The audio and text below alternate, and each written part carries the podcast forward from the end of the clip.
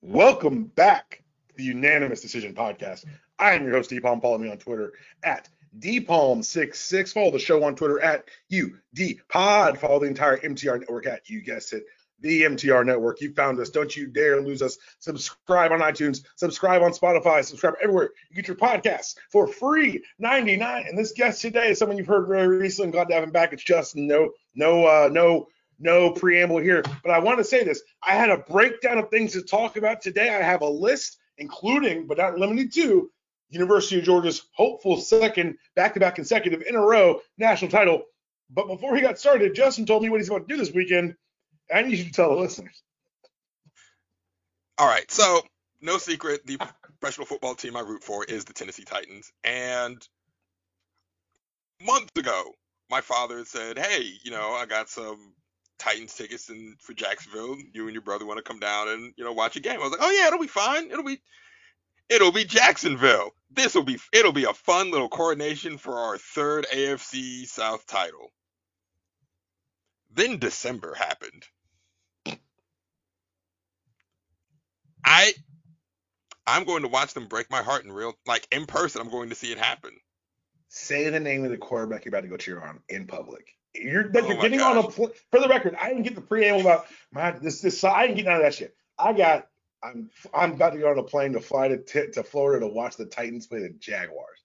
Who is the quarterback will you be supporting from your seats in Jacksonville Stadium, which I should be calling University of Georgia Stadium because of what's happened the last couple of years of that game, but I won't do that to you right now. Who is the wow. quarterback you'll be cheering for out of curiosity? Joshua Dobbs. And what year is it when we're talking? Uh, it is currently the year 2023. I made Joshua Dobbs. I want everyone in here. I made no comments. I asked two questions: Who's the quarterback and what year is it? You can write your own jokes at home. Uh, and I'll be watching the punchline on Sunday or Saturday now. Oh, this is so exciting. For me, not you. For you, it's it's it's a it's a good time to spend with your family. That's you hang out with your brother, hang out with your dad, it's rare as we get older and more responsibilities to have these kind of chances. I invite you, my friend, to really, really bask in this. I will enjoy watching Derrick Henry get the ball 30 times again. And like that's without pointing out the fact that like Nick Saban, or excuse me, uh, Urban Meyer is a worse coach than we thought because Trevor Lawrence might be good. Oh, that whole so Trevor Lawrence's first year, I was like, okay, he gets a pass because Urban Meyer. Like, no, there's no I way too, anyone could prosper. That much of a pass. Uh, yeah. Turns out he is that dude. He truly might well be that dude. So you know, uh, we're not here to. But we uh we had a good run. You know, uh two back to back AFC South titles. It was fun. Um, but now we've got Trevor Lawrence and Houston's going to pick up whoever they're going to pick up. And then Indianapolis will, I don't know, they'll turn Anthony Richardson into Josh Allen 2.0, I guess. So that'll be a fun don't, time. Don't you mention underwhelming Florida players in this podcast. Not today. Not when we're here to celebrate the greatness that is your University of Georgia Bulldogs headed to their second in a row consecutive national title game. That's right, Monday night, 7:30 kicks off. We're going to see the Georgia Bulldogs take on the TCU Horned Frogs in a clash of titan singular because I can be as conciliatory and um, complimentary of TCU as I want to be. That don't change the fact that the average American says, "Who the hell is Georgia playing?" That's who they're going to see Monday morning in the paper. They're confused. And so this podcast, the beginning of this podcast, is going to break down why it's going to be an interesting game, why it could be a dangerous game for Georgia, and our resident Georgia hater is going to point out any ways that Georgia could lose here. Let's start off from the very top. Georgia versus TCU, 13 point favorite is the Bulldogs. The two teams are combined 27 and 1. That one ain't because of Georgia, tell you that. And I got to ask you, Justin, that number, and I am a cocky, borderline annoying Georgia fan now, that number feels too high. You know, the number is I feel like that's that that's a Vegas number, right? That, that's a number to entice people to bet. It's right in the sweet spot where it's like, yeah, 13. I feel like Georgia could cover, or 13. You know, I think TCU can get it. That's a nice way to. I can flip a profit. I can flip something there.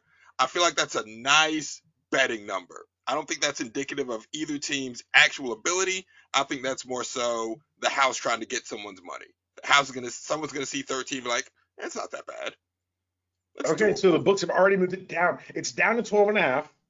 Um, yep, and see? on Tuesday morning, when this ends, we'll either be talking about look at this emergent dynasty two times in a row, we're gonna say, holy shit, Cinderella. The last two times we've seen national title games, nine and a half favorites for were both blowouts. Uh, Alabama was up was uh, favored nine and a half over Ohio State in 2020 and over Notre Dame in 2012. They won both games by 28 points. The two games before those big spreads, the last four times we've seen were both upsets. The last four times we've seen double digit spreads in the Super Bowl, all upsets. So I'm not taking anything for granted. I'm not going to say, hey, this is a, a lay down, da da da. I refuse. We're going to start with the part of the game that makes me the most nervous, and that's when TCU has the football.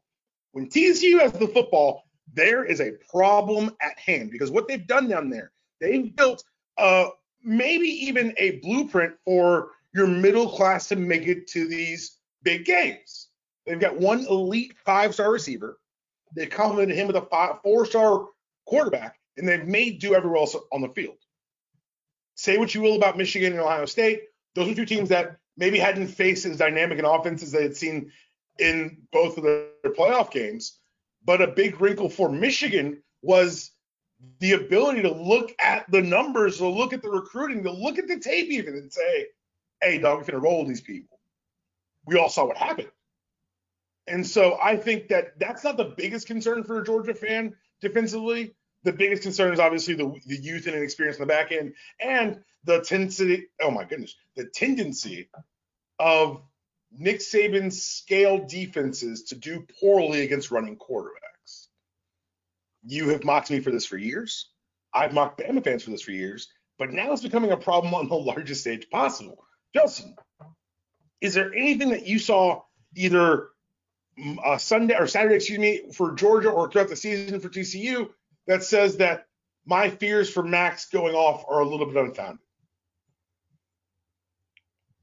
I think we are, and I don't want this. I'm, going to sound like such a hater saying this, but I think you'll get where I'm coming from. Max is not CJ Stroud, right? Correct.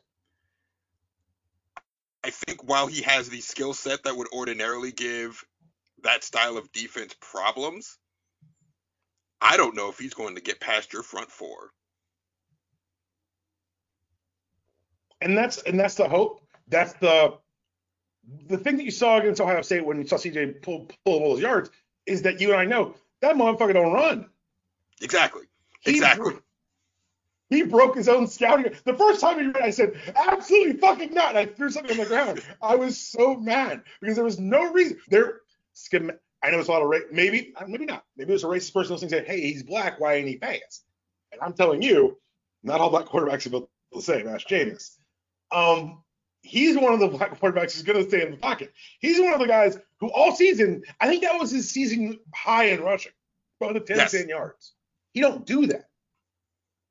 And so when people are saying, oh, look at Georgia's back end, they got victimized numbers wise. Yeah, they did. So that's not a bigger numbers, which is still, I will be. If you came here for me to tap dance for um, an hour, go to last episode. I swear to God, I did that. This episode, I'm about to be really real about the 60 minutes left of Stetson Bennett in my life and how unsure I am of what's going to happen. But it'll be over soon. Just 60 minutes. Dog, That's all you got to do. One way or the other. Win, lose, or draw, I'll never see this motherfucking helmet again. Like, that's the one thing that's pushing me to, like, let's record this and get it out on Friday so I can do something else for Monday. That's where I'm at. I need, I am in a place where so the other podcast I might be getting, I'm trying to get the Juju Crazy Crew organize those schedules to get one more podcast in before the game. And it's been a year of Andrew Hall te- just taunting me in our group text about Stetson Bennett. You know what's wild? And what? I think I think Stetson's going to be the best. Like I think he's the best quarterback. We're not doing this. We're doing TCU is the football right now. God damn it. but he's, you think it too, and that's the scary part. You think it too. TCU, as I was saying. I, liked what I saw about the ability to run. My question is going to be the commitment. Because what Georgia does pretty blanket wise all over the season has been to look at you and say, You want to run? I don't want you to run. Now what are you going to do? Ohio State had an answer because they had four receivers who could run all over the field and they had a line in a protection scheme that, once again, I'm going to commend the Ohio State and Ryan Day. The more I watched the game twice now since Monday, and the way they moved that pocket wasn't just advantageous for CJ in the scramble game. That's a great way to slow down a pass rush. Because if I know I'm running lanes, it's easier to pin your back and go. If he's launching, sometimes he's behind the right tackle, sometimes behind the left guard. Like if he's when you change the launch point, it changes how you got to defend them, and it changes your blocking schemes. And they're able to utilize those rolls and half rolls to give Ohio State's offensive line better chance against these rushers, against these dogs. That said, he came into that game, CJ Stroud did, having been sacked eight times all season. He was sacked four times in a game where I said they did an exceptional job against that defensive front. I'm trying to be nice here. I think that is nice. I don't know if Like, they coach that, that. that is. I don't know if that- they coach. TCU can copy everything Ohio State did. TCU does not have the talent that Ohio State has. Sonny Dykes is good at taking what you got and making a meal out of nothing. But what happens Yes. when the other guy is a gourmet chef with all the ingredients? And by gourmet chef, I want everyone to realize I'm not talking about that Harbaugh boy. So we're going to have to see. That's when Georgia what's when TCU has the football. I'm personally, I, just get it out there. I think I'm unsure about the max of it all because he's that huge X factor for me. Because historically, Georgia and uh, uh, tangentially Alabama when Kirby was there did not fare well against the running quarterback because just for those who don't know football, strictly math. If you've got 11 guys to cover 10 guys, your job becomes a little bit easier. But once the 11th guy on the offensive side becomes an active participant in every play, you've now increased accountability for every defender and decreased the margin of error. That makes sense, right? Yes. I need to I need to check with people when I say some shit because I'm like, I don't know. That made total sense to me. I got to make sure that one translated. So thank you for being there for me. Um, but that being said, I hate that you're I hate that you're taking this stance. I don't like it. It's it, it reeks of of of of insincerity. But No, it it is entirely sincere because Justin, while I understand that Max has a skill set, I watched that Mich- I watched that Michigan game. He didn't look good. They won, but he did I mean, not look good. you're not wrong. Like But we're gonna see. This is not, this is not this is literally the definition of a hot hand. Sonny Dykes out here throwing strikes all season. First year head coach at um at TCU. I almost called him Rice. I apologize. First year head coach TCU. He came out there and said, "Hey, look, we ain't got blue chippers. I got what I got. We're gonna make it work." And he's made it work. So this is a team that was 23 and 24 over the four seasons before he got there. If you talk if you talked to me six months ago, I'd say, oh, Sonny Dykes, critical roster, call it eight and four, seven and five. And now we're sitting at this thing with everyone doing the thing they did during Tennessee week, where everyone's telling me what a shot TCU's got and how bad these Georgia players are. I read two articles about how not good and how not impressive Ladd McConkey is. And that's fine. But like, we have eyes.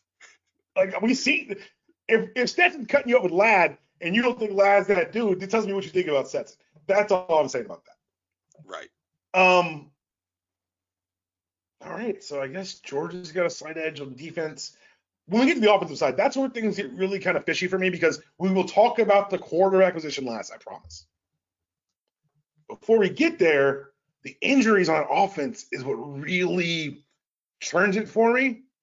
Warren McClendon, offensive lineman, has been listed as uh, questionable for the game. Darnell Washington is listed as questionable. Ladd McConkey is listed as questionable. McClendon, I, that's a me thing. You guys are not going to give a shit what I think about line play. Let's talk about the guys who catch the football. Darnell Washington is not the leading tight end. He's the second tight end on this team. Brock Bowers is that dude. They got a kid from Napa Valley to come play in Athens. Speaking of culture shock, but he's been that dude. Like you can't, you cannot take a thing away from Brock Bowers. My Ladd McConkey jokes need not apply. But the reason this offense goes is because they'll sit in 12 and then not change personnel, and all of a sudden it's a spread. Because Darnell Washington cleaning up the front and back side of those zone blocks is what makes you most effective. We've seen them mix in, particularly down the stretch, a lot more hat on hat power type concepts and counters. But when you're facing a 3 3 5, the advantage of 3 3 5 is speed and unpredictability.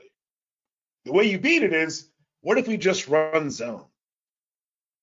And one of our guys are really good at zone and they pick up everything that crosses their face. And that's where the Darnell Washington injury for me is a problem. And people have said, oh, you know, you're talking about why Darnell Washington? Hey guys, every Georgia game, there's once one catch a game because he only gets like three balls a game. He catches a ball, and you hear an announcer go, "My God, Darnell Washington, six seven, eight hundred pounds," and the numbers may not be accurate, but you watch him play football, you're like, "Oh, that's a big human being." Yes. You're familiar with the movies. I'm familiar with those horror movies, yes. most people. And so we're talking about 335. We're talking about the propensity to probably have to run a lot of zone. A team that's very good at running zone. But would I rather have Darnell Washington than not have him? Of course I would. Ladd McConkey caught the two point conversion against Ohio State and then limped off the field. That kid's knee is messed up. He's going to be a great financial advisor, but this football thing may be a wrap for him instead after after Monday night, and that's fine. There will be legends in Athens forever, but there's nothing to be said about you know if Ladd McConkey can't go and Darnell Washington's hobbled. This is a man on Washington who finished Sunday night or excuse me Saturday night in a walking boot. Like this isn't like oh he might be hurt he could have come back. No, he was really hurt. There's no structural damage due to, I mean, based on the X-rays and MRIs. But anyone who played sports and rolled an ankle or severely hurt an ankle, you know the unpredictability of that. So that's something they got an eye on. Ladd McConkey got an eye on it. Beyond that, hey, bro, y'all gonna need more horses.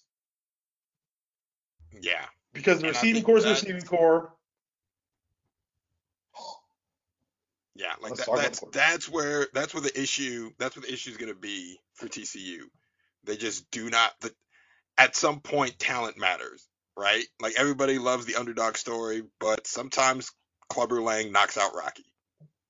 But what's beautiful about college football is you know where talent matters the most? Depth. Because yes. this is going to be a hard fit, hard, hard fought game. It's going to be best on best. This is the national title game. But at some point, someone on that TCU bitch is gonna team's gonna get tired and need a blow. And that's where Georgia makes their money. Georgia had a freshman come on a, a corner blitz last uh, last game and smoke CJ Stroud from the backside. No one saw him coming. Because those freshmen, those underclassmen at Georgia, those are five stars waiting to show what they can do. I don't know. And this is a lot. This is I'll throw my hand up for ignorance here. I don't know about the depth at TCU. I know what that record was the last four years. I know what Sonny Dykes has done in other places. It leads me to think that if you get through, let's say it's a fist fight through two and a half quarters, let someone on TCU's team get tired. That's how Bama did it for so long. It was that, hey, our ones are probably going to tire ones. Our two's going to blow your motherfuckers out the water, man. And that's what Georgia's established. That's what Georgia turned into. Yeah. But the the twos on UG on uh, on Georgia are first round draft picks. And that's like, yo, they graduated. They put five in the first round on defense last year. The fact that they're there now is a win. And can I be really real with you? Like really real? It'd take a lot for me to feel bad about whatever happens Monday night. 37 years, I ain't seen one. You threatening to give me two? Nah, bro. I'm playing with house money now. I really wanted to beat um, Ohio State. And since this is going to come out on January 6th, happy anniversary, Ohio State fans. Um, I think Jim Jordan got some votes today, too. GYM Jordan. Um, but two would be special. We haven't seen two very often. We haven't seen that. It's really, really hard to go back to back in national titles in college football. Miami never did it. Florida State without Bowden never did it. Saban did it once. Urban, your boy, never did it. Only 10 teams since World War II. And six needed split titles. We haven't seen someone do it since Alabama in 11 and 12. And before that, it was Nebraska in 94 and 95. Don't remind me. And you want to know the, the craziest part? Kirby's 48. Y'all be get real comfortable. Hey man, I, when I said that, I said that shit to somebody this week. They look like I stole their dog. like, hey man, Kirby 48, baby. Nick like 70, 70 something, man. Y'all, mm-mm. we're near the end of Nick, but this shit, woo, buddy. I don't think anyone will be is, more upset at Georgia winning than Bama boosters. Because they are going to look at that. Ask him, he may be gone sooner than later. Yo, this this is the beginning of the end for Nick Saban. It has nothing to do with Nick Saban. Nothing. To, yo, and that's so hard to explain who don't know college football. It's nothing to do with him. What Absolutely nothing. Nothing. Nothing. He did nothing to get fired. The question is, what did he do to keep his job? And that that is what being the head coach at Alabama is. Ah. It, it, it is a constant state of that scene of The Dark Knight Rises, where uh, your boy or Bane puts his hand on mm-hmm. Ben Mendelsohn's shoulder, and that gives you power over me. I, ga- I gave you six national titles. We wanted seven. You feel in control, and that's and that, that's simultaneously like the wildest and saddest thing because he's a, still a fantastic coach. You watched it in the Sugar Bowl. He took a bunch of guys who knew they were leaving. He convinced them not only to play, but to beat the dog shit out of K State. and, and Hello, misplaced aggression. Dude, I'm like that's my biggest tell for this game is the look on Kirby's face when that motherfucker ended on Saturday. He was oh. the angriest oh. you've ever seen Kirby Smart and the happiest I've ever been the one shot they showed, it was Stetson Bennett smiling. He said something to Kirby. Kirby looked at him, and then he looked like a child that just got that just got the report card. The smile, dog. The the the speech he gave him going in the locker room at halftime. Yes. And the reporter was like, you know, you just talked to Kirby to, uh, to Stetson. What'd you say to him? Says we got to be better in the second half. We're gonna lose this game.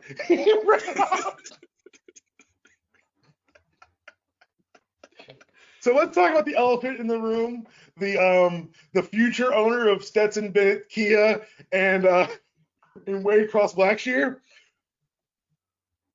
Bruh, what do you want? What I feel like you should start because I I have been very upfront for the last 47 years that I don't want Stetson Bennett to be my quarterback because it feels like he's at 25 he better be a fucking pharmacist.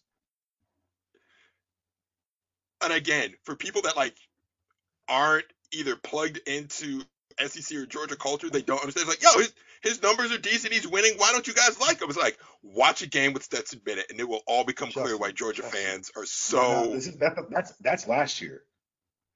This is a different type of thing because now I'm alone. Because now it's it's now it's look at him in the fourth quarters. I'm like, well, how we get to them fourth? Like, what? That, the process has to matter. That's the thing. Like that's oh, dog. That's all silly ass kick on an underthrown wheel route to. He underthrew that wheel route in the second quarter. Yes. Of that. Yes. Playoff game. I thought I was about to smash. I thought I was about to be on on one of them um um, um reels where you see idiots destroy their TVs. I've never understood them until right that moment. Because I had Chris Fowler being like, if he just puts it up there at the top, no, he said he said, ooh, just a rare underthrow from Stetson. Man, the word rare, I was like, you mean a fight power? You didn't even watch this shit all year. I have. I've been there. Oh, furious, furious, Justin. Yes, furious. And he still might be the best quarterback on the field tomorrow or on Monday. look, when he put on that shot, I think he threw two incompletions in the fourth quarter. Finished with goddamn near 500 yards. I'm like, what do you, what do you want me to do? I get it. And that's what I it's it's that that was the old movie How I Learned to Let Go and Start Loving the Bomb. Like that's it. I was like, whatever, yes. man. I Justin, when they line up to kick that field goal at the end of regulation, I said to my, I said to Susan, I said, either we, either he misses it and I get to celebrate for a week, or he misses it, or he makes it and I get to blame Stetson Bennett. I'm taking a dub no matter what. And that motherfucker missed. Oh, I knew he was gonna miss it. I didn't. That, what do you mean you knew? That is a lot to ask from a literal child. Have you watched Georgia not lose these games repeatedly? See, ooh, Jane Costin. Shout out Jane Costin, fantastic writer. Interacting on Twitter earlier. She was talking about what is the one eh, college football play that if you saw another country, you have to explain to everyone what happened. And this motherfucker wrote the prayer at Jordan Hare. Oh my God. Bro, I was like, why am I catching strays on Championship Friday? What was that, Jane? she wrote back, she said something to the effect of, you can't be mad at that Auburn team. They did it. I was like, the hell? Chet, try me. Try me.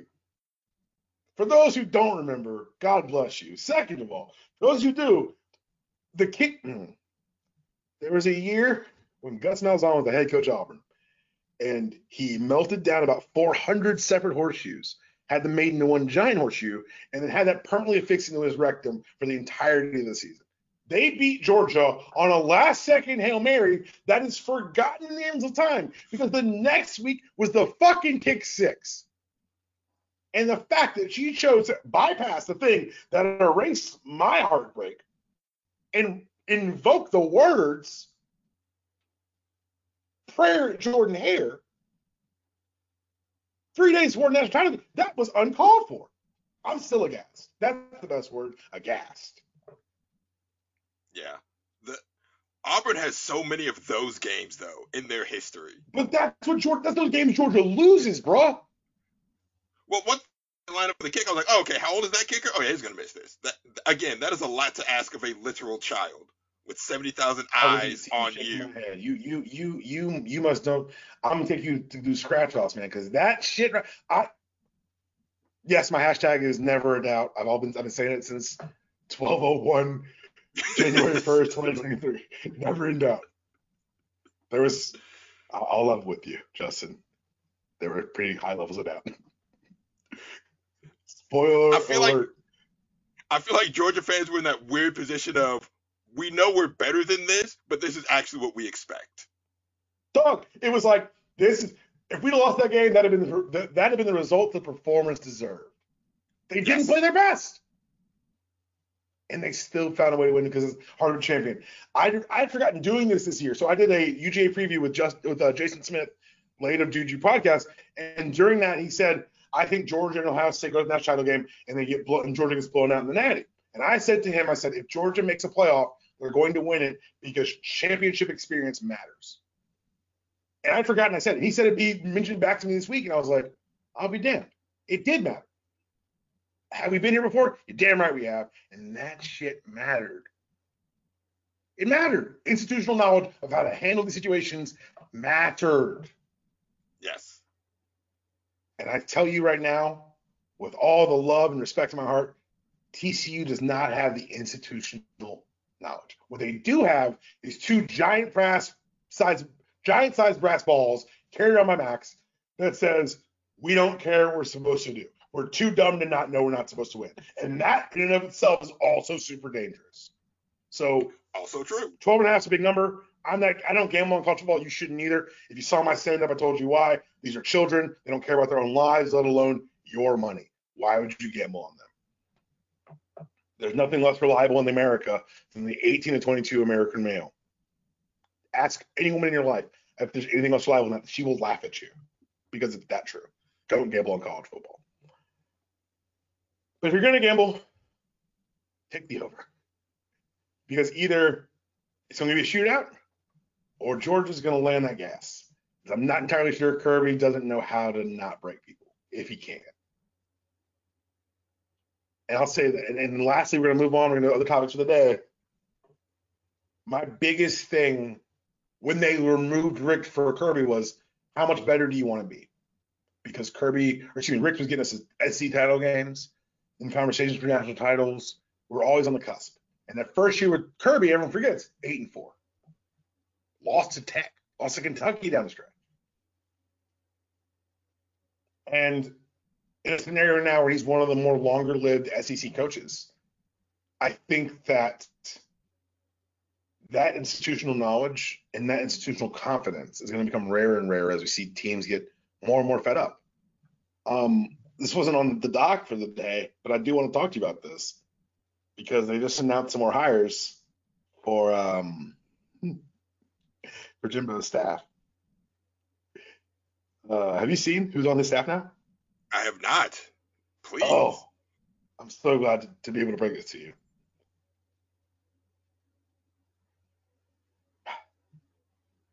Bobby Petrino has joined the staff. He's joining Addazio and DJ Durkin on the staff. Wait, who?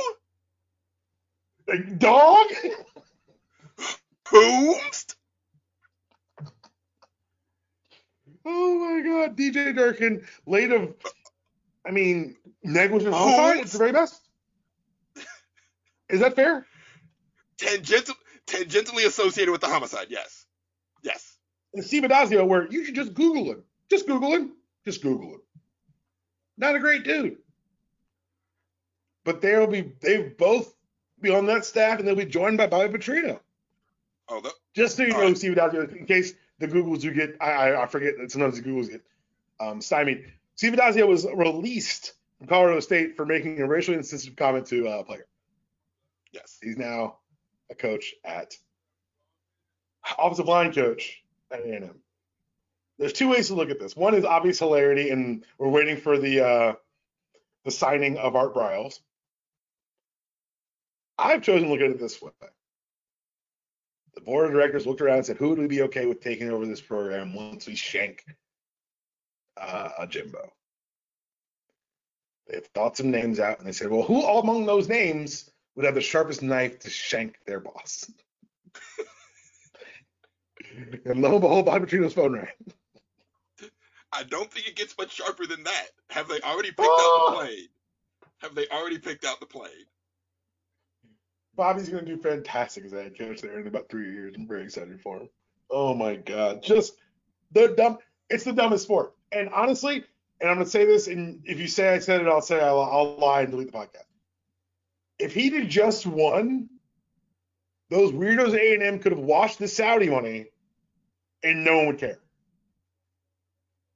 If he'd have gone nine and something, they washed the money, they call it a win Yeah. dog. You throw up these L's like this. We can't we can't even use you to launder. We can't even launder through you, Jimbo. Nah, baby. Bring in Petrino. like, I want to be the board directors who made that phone call. I want to meet and shake their hands just for the the, the inherent comedy over the next 24 months.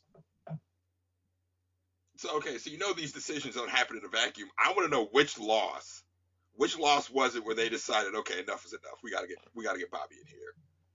Well, they've got a bunch to choose from. Thank you for setting me up for that. Oh. Like what what was the I I know what I can point to the exact moment where Dan Mullen got fired. I can point to that exact the, the exact quarter where Dan Mullen got fired. I can tell you exactly when it happened. They've been running the numbers on him since about week four. Yeah. Because they can't. They just his buyout right now is like ninety-five million dollars. And whether or not A and M's got it is not the issue. The issue is we can't show it because if you pay him, then you got to pay a new coach. You got to pay his staff. Like it's a whole house of cards. Firing the coach isn't necessarily the easiest thing, particularly in college athletics. But there was somewhere else that went saw some impropriety, and they fired their coach, proverbially. And now the coach is saying, I don't want to be fired. Vincent Kennedy McMahon, on January 6, 2023, has reinstated himself as the chairman of the board, forced out two other board members, and will be bringing in three others to replace them to allegedly redirect the financial future of the company, which means he's going to sell this bitch. So Now there are much smarter people doing much better reporting about this. But for those who don't remember, Vincent Kennedy McMahon was forced out of the WWE, this company that he built, because of improprieties financially due to large payouts going to women who were given hush money for sexual harassment claims against Vince and his, inner circle. When he was forced out last spring, there was a lot of hemming and hawing, and a lot of claims that Vince didn't want to leave, that he thought he could fight the allegations. And mere days after Dana White caught no smoke for slapping his wife in public, talk about that next. Vince McMahon said, Hold my beer, let go. But you've got to realize that there are still open investigations into things that have occurred to the SEC and through federal investigations. And so what Vince is basically saying is, make me. And because of the way that the company is structured, people smarter than me done this reading, they can't actually make him. And so if you're even tangentially aware of the WWE product, they've gotten a lot better in the last few months since Vince has been gone. And now there's a lot of fear. People have been brought back. People have been elevated in his absence. There's, there's fear, legitimate fear for their jobs and fear for what's going to happen next. None of it's funny, but what it is is another example of GTBW. Good to be white. Because my God, George Santos. Not a sports story, but a fraud story. George Santos, in case you don't know, is a congressman elect from the great state of New York, I believe. And his name ain't even George Santos. That I don't think I can't prove his name is George Santos. The man lied and fabricated a bunch of stuff. If you're coming here for George Santos news, first of all, weird. Second of all, is Mike McCarthy, is Kevin McCarthy the speaker yet? We'll release this on Friday. We'll see. But third of all, it is a pattern of, well, they caught you, but what are they going to do about it? Dana White striking his wife in public. You may not have seen the video because there's enough medical, excuse me, media connections to have it kind of largely not talked about. You may remember UFC being very much in bed with Disney and ESPN and being co-owned by the Endeavor Group. And so there's nothing that will make him get pushed off that spot until the the the stock price drops. So all that to be said is remember it. Remember it. Remember how they acted how everyone acted when Dana White hit his wife twice in public on New Year's Eve. Remember when they accepted that he said, We've been drinking, we've been married for 30 years, and things got out of hand. I've been drunk around my wife. I've been drunk on my wife in public. We've been together 10 years. I've never hit her. Public or private. I'm going to square that away right now. I've never struck my wife, never intended to. And if you want to believe this 50 year old man decided to change his entire character on New Year's Eve in public, that's on you. I can't tell you what to believe. I can tell you that when he's taking the stances he's taken about some of the other some fighters' indiscretions under his employ and the way he handles their money, where he keeps approximately 85% of every dollar that the UFC makes, and the uh, fighters get about 15, 15 cents on every dollar. You can choose to believe that in a vacuum and say, hey, look, I wasn't there, I don't know. But remember that for two months, the lead story across this country was Will Smith strikes Chris Rock defending the honor of his wife. There are people today who don't rock with Will Smith because he slapped Chris Rock. I want everyone to remember this and just hear this thing really now before we go into an even more serious topic. Never forget how much this country hates women. If you go into that, every interaction with that lens, this shit stops being surprising to you. It starts making a lot more horrible, horrible sense. Justin, I want to talk to you now. Lastly, before we get out of here, Monday Night Football this past week, Damar Hamlin was injured. I didn't see the hit. Um, I wasn't watching because I have no best interest in those teams, and plus I'm I was still a little football drunk from Saturday night. But I started getting texts and phone calls from guys I played with or guys I played against. Did you see that? Did, did, did you watch what happened to him? They prayed now, and even on the field for 10 minutes. Justin, um, how did that the injury land with you? How did it enter your world? So we're watching it here because mom and uh, little brother are Dolphins fans. So they're like, maybe Buffalo loses. So that's why they're watching it. I was ducking in and out because I also had no best. Titans. yeah, yeah, yeah. to, to, see which one of them would have the honor of uh, smoking us uh, at their house. Um, I had, I went downstairs for something and I just heard a an audible gasp, and I said, "Okay, what happened?" And then I saw it and I said, "Oh no!" Right? Like immediately it did. I think we've all forgotten the first two a hit, like the first two a concussion we saw, mm-hmm. where like he just stopped. The minute I saw that, that's what I thought it was. And I was like, you know, no good. And then like as the night kept going on and he was still on the ground, right. I had to fight my worst impulses to be like, yo, okay, I had rationalized that the good news is maybe it's just a spinal injury. That's that's where my headspace was watching. I'm like, I hope it's just a spinal injury. The and the I thing think that, that you weren't alone there because yeah, good, bad, or indifferent, we've become largely desensitized to spinal injuries on the field. Yes. Everett, um, Ryan Shazier, Eric LeGrand. Like this happens. This is one of those things where I always come on here and say, every helmet made in America has a sticker on the back that says this will not protect you from catastrophic brain injury. It won't do it. And so it's did you see it? Did you see the hit? Uh I I saw it and I think the scariest part about the hit, it's routine. Okay. Like it, it, it so that's look, what got me. Yeah, like it, it doesn't look. It doesn't look like anyone was doing anything unsafe. Unsafe asterisks. Every action in football is inherently unsafe. There, there, there you go. Um, it, it wasn't anything. It didn't look like anything other than a football play.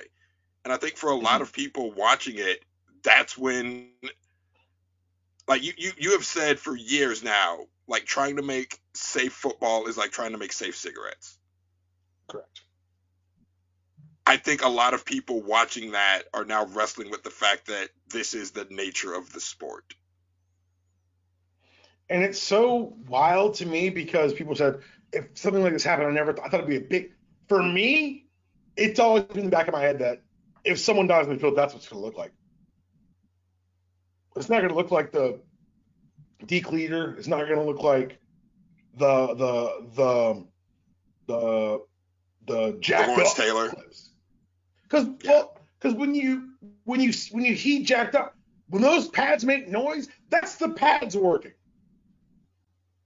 The big the shock absorbs absorbers absorbing shock. But the idea that you could get hit in an off beat in your heart and it just go wrong has always been in my head. And I love, and I'm doing this this week. I was going to see how long I could wait before doing this podcast because I didn't want to be another loss in the fray. I have a very big suspicion after this weekend it's going to be, and it's already happened. The young man's woken up, the, the breathing tube's out. He is, he was on FaceTime with his team. All great news. But the NFL's ability to turn a story that should be a tragic one in their on their watch into an uplifting one. They trot out Ryan Shazier twice a year as the benefits of football. Motherfucker, he can walk again. How? Why couldn't he walk in the first place? Let's cover that one too. Right. Let's not pretend that he got hurt or, or injured doing something unsafe or doing something against the rules. He was making a tackle. And you know what? The, there are two batshit insane things for me about the whole situation, Justin. And you can tell me this. I'm going to play a little game with you. Do you know why Damar Hamlin was on the field? Why he was playing at all? Why was Damar Hamlin playing? Because Micah Hyde got a neck injury in week two that said he couldn't play the rest of the fucking year. That's right. That's what I'm saying. This is a, this is a when I he's not even a starter. Like that's He's a backup to a Pro Bowler. And he almost died. The second thing I'll bring up, and I'm, i apologize I have forgotten this gentleman's name. He's the center for the Bills. It was his first game back that game. You know what he's coming back from, Justin? It wasn't a concussion. It was I actually know this one. It Oh, was. it, was a concussion. It was a concussion. Oh, it was a concussion. Okay. Okay. You know what number concussion that was in his career in the NFL reported? it is the NFL recorded. I'm going to say four. Okay, so this is third since 2019. His NFL recorded Okay. sixth. Jesus. And so when people tell me, oh, then we're going to make him go back after five minutes,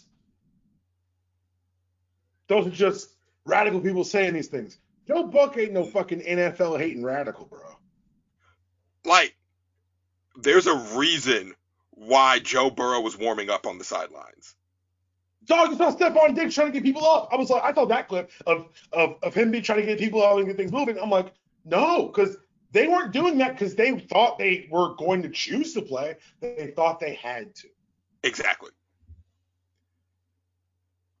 And thought they had to.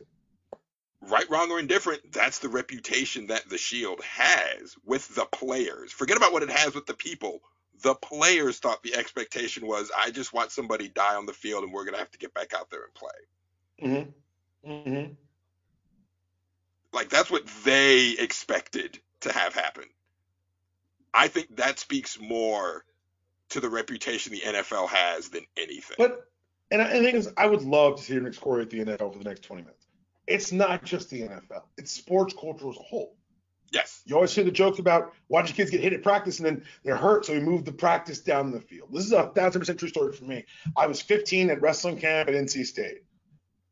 was nerd went to wrestling camp for the summer, whatever. And they've been bringing us in with these sharp, loud whistles all week. So I'm gonna back up the microphone so it makes noise here. So we're we're doing cradle drills, and we hear this. And we assume it's a sharp, loud whistle to bring us in. So we start going towards the coach. As we walk in, we notice it wasn't a whistle. It was a kid's arm being snapped in half. He had posted when he was drilling the uh, the cradle, didn't get his post quick enough, and the other kid ran him over his arm and snapped his arm into a question mark. Because it's wrestling and because there are rules about athletic sports, there was an ambulance on hand. We just moved this down two mats. And because of the protocols, I know they're still in place, but at the time it was before you move someone, you have to set the bone.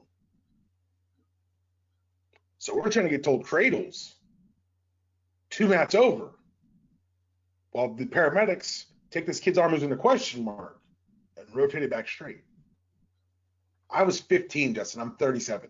I remember distinctly listening to this young boy, boy, scream as they moved his arm, pass out from the pain, and wake back up before they said it, screaming again.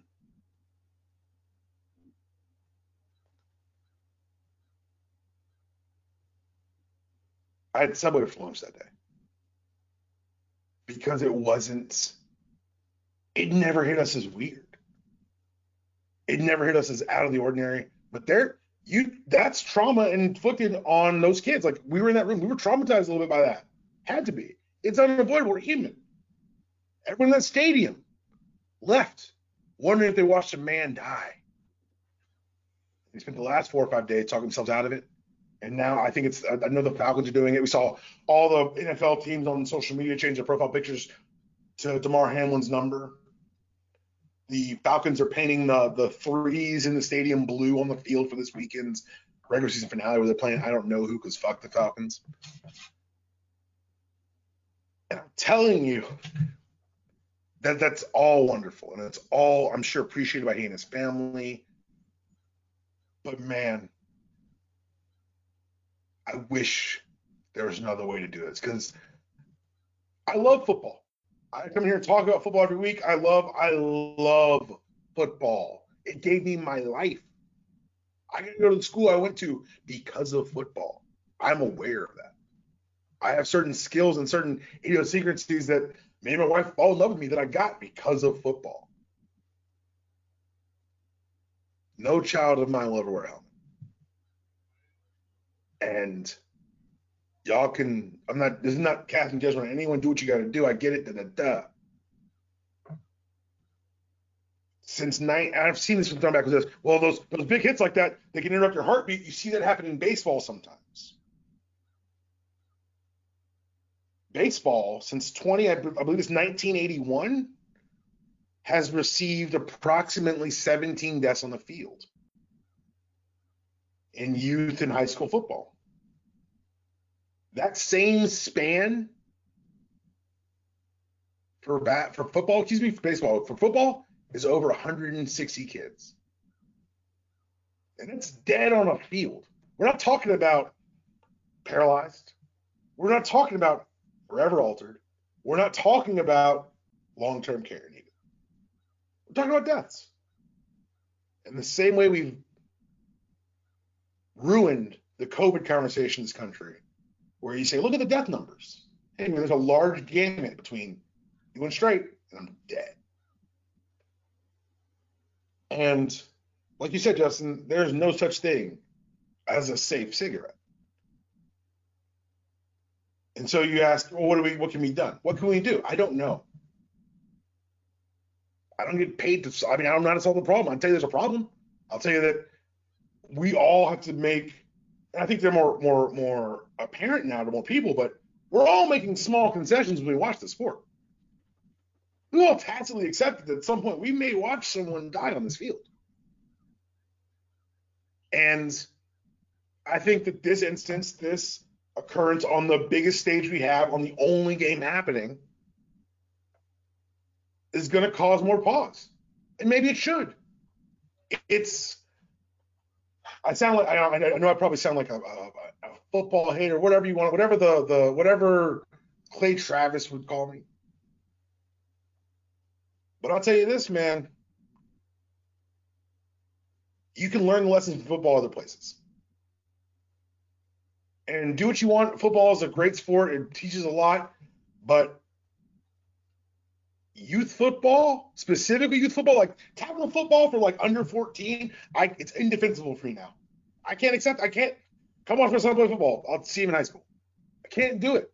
They've done the research, and this is research I don't trust because it came from the NFL. But even their research says the safest to begin tackling is at 14 because your brain is largely finished developing where it can be as immediately negatively impacted by concussions.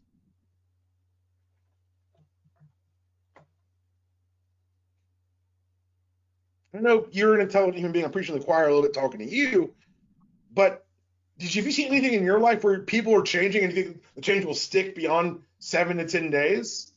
Because let's be honest, I this happened on Monday. I called you and said, let's talk about the Georgia national title game. I'm part of the problem. Hand up. I admit it. I'm excited to watch Georgia fight for the national title when during the playoff game there was the halftime Mercedes commercial and not one of those fucking kids getting a Mercedes check. I'm aware of my hypocrisies. I'm a sick, poisonous, bad person. I get that in this realm, not great. But if I'm crazy, Justin, tell me I'm crazy. Tell me that, nah, DePalm, you're wrong. Here's why you're wrong. Please point out the things I've missed here because I would love for someone to give me a real reason to say, no, I'd love to have my kid play football.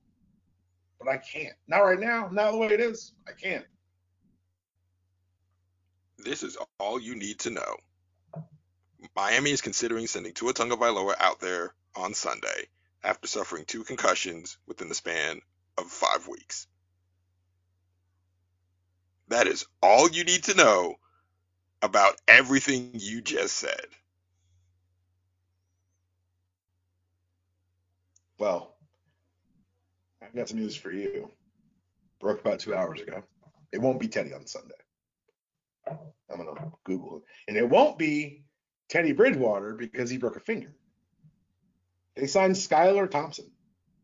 Okay, because the the, la- the last I read, because they said Teddy was out, and Mike and the, their African American head coach was saying, you know, we'll see how Tua is doing. He might get out. I was like, you are actually considering sending Tua. No, they the signed Skylar this, this morning. Okay. And they're saying uh, Skylar Thompson. They're saying he's going to be the rookie head starter against the Jets, who've had a great defense but have not been good down the stretch. God, look at me already talking about like it's full. Like that's I hate it. I hate what it does to me. It turns me into this craven, not very good person. Um, but yeah, man, it's just it's it's it's it's hard. It's hard to divorce all these things, and that's why you know things are complicated. I talk about them, but this is why I'm such an advocate of saying pay all the kids. because you don't know what's going to happen. Everyone around is getting paid because most of them will go pro in something else, just like Stetson Bennett, and they deserve checks too. Justin, thank you for coming on um, before your flight to sunny Florida. It'll be sunny. That's a thing. You get to hang out where Florida keeps getting their heads kicked in by Georgia. And maybe you just maybe get see Tennessee get a win. It's not all bad. Your ability to take things full circle is honestly awe-inspiring. A little bit jealous, actually. Like that. That that was. That, that, I'll take that too. That that last sixty was that last sixty seconds was like very. That was that was damn good. Like I no no snarky comeback, no witty remark. Just no, that was just really good. That that was a grade podcasting. Oh shit. Hey man, I appreciate you. Tell them where they can find you and uh, watch us go back and forth when Georgia inevitably falls behind three touchdowns against TCU, and I just start spiraling on the internet. Uh, you can find me LJ90 on Twitter, uh, Three Fifths Podcast. Uh, you can definitely check deep. You can check uh me checking it on Palm. Never in doubt when Georgia is up, uh, 28-7 at halftime. I will. I will say this though. Hold on. I will say this if that score is within four at halftime, I would be very scared if I was Georgia. Seven is fine, but if it's four, that means TCU is t- has officially reached too dumb to realize they're supposed to lose status. And at that point, anything can happen. They can think all they want. We're gonna beat them death, man. I'm tell you right now. Ooh, buddy, oh buddy, oh buddy. Cocky D Palm's back. Gone. I am buried. Worried DPalm. That man's never coming back. You're getting full blown Bama 2012 DPalm, except as a Georgia fan. I'm how dare you? It's the same way I felt after Tennessee. How dare you question the good, the greatness of the gods? How dare you, my friend? How dare it's an affrontment that you would put them in the same cities with us. Remember those five days Tennessee was number one in the nation? That shit was adorable. TCU, we come for that ass. Horned frog, fuck that. Go dogs. That was your show. There is no outro. Go, no!